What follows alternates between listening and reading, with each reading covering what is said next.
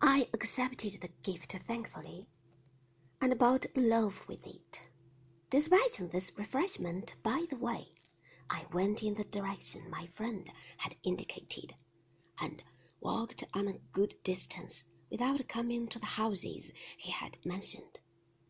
At length, I saw some before me, and approaching them, I went into a little shop.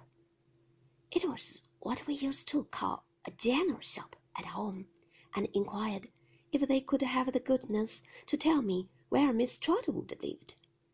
I addressed myself to a man behind the counter, who was weighing some rice for a young woman, but the latter, taking the inquiry to herself, turned round quickly. My mistress, she said, what do you want with her, boy? I want, I replied, to speak to her, if you please. To beg of her, you mean? retorted the damsel. No, I said, indeed, but suddenly remembering that, in truth, I came for no other purpose, I held my peace in confusion and felt my face burn.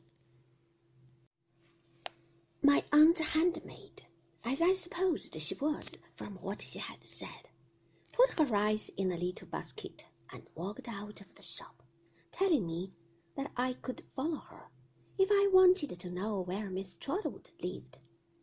I needed no second permission, though I was by this time in such a state of consternation and agitation that my legs shook under me. I followed the young woman, and we soon came to a very neat little cottage with cheerful bow windows.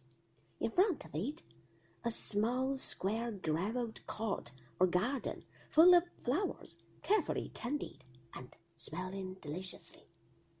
This is Miss Trotwood, said the young man. Now you know, and that's all I have got to say.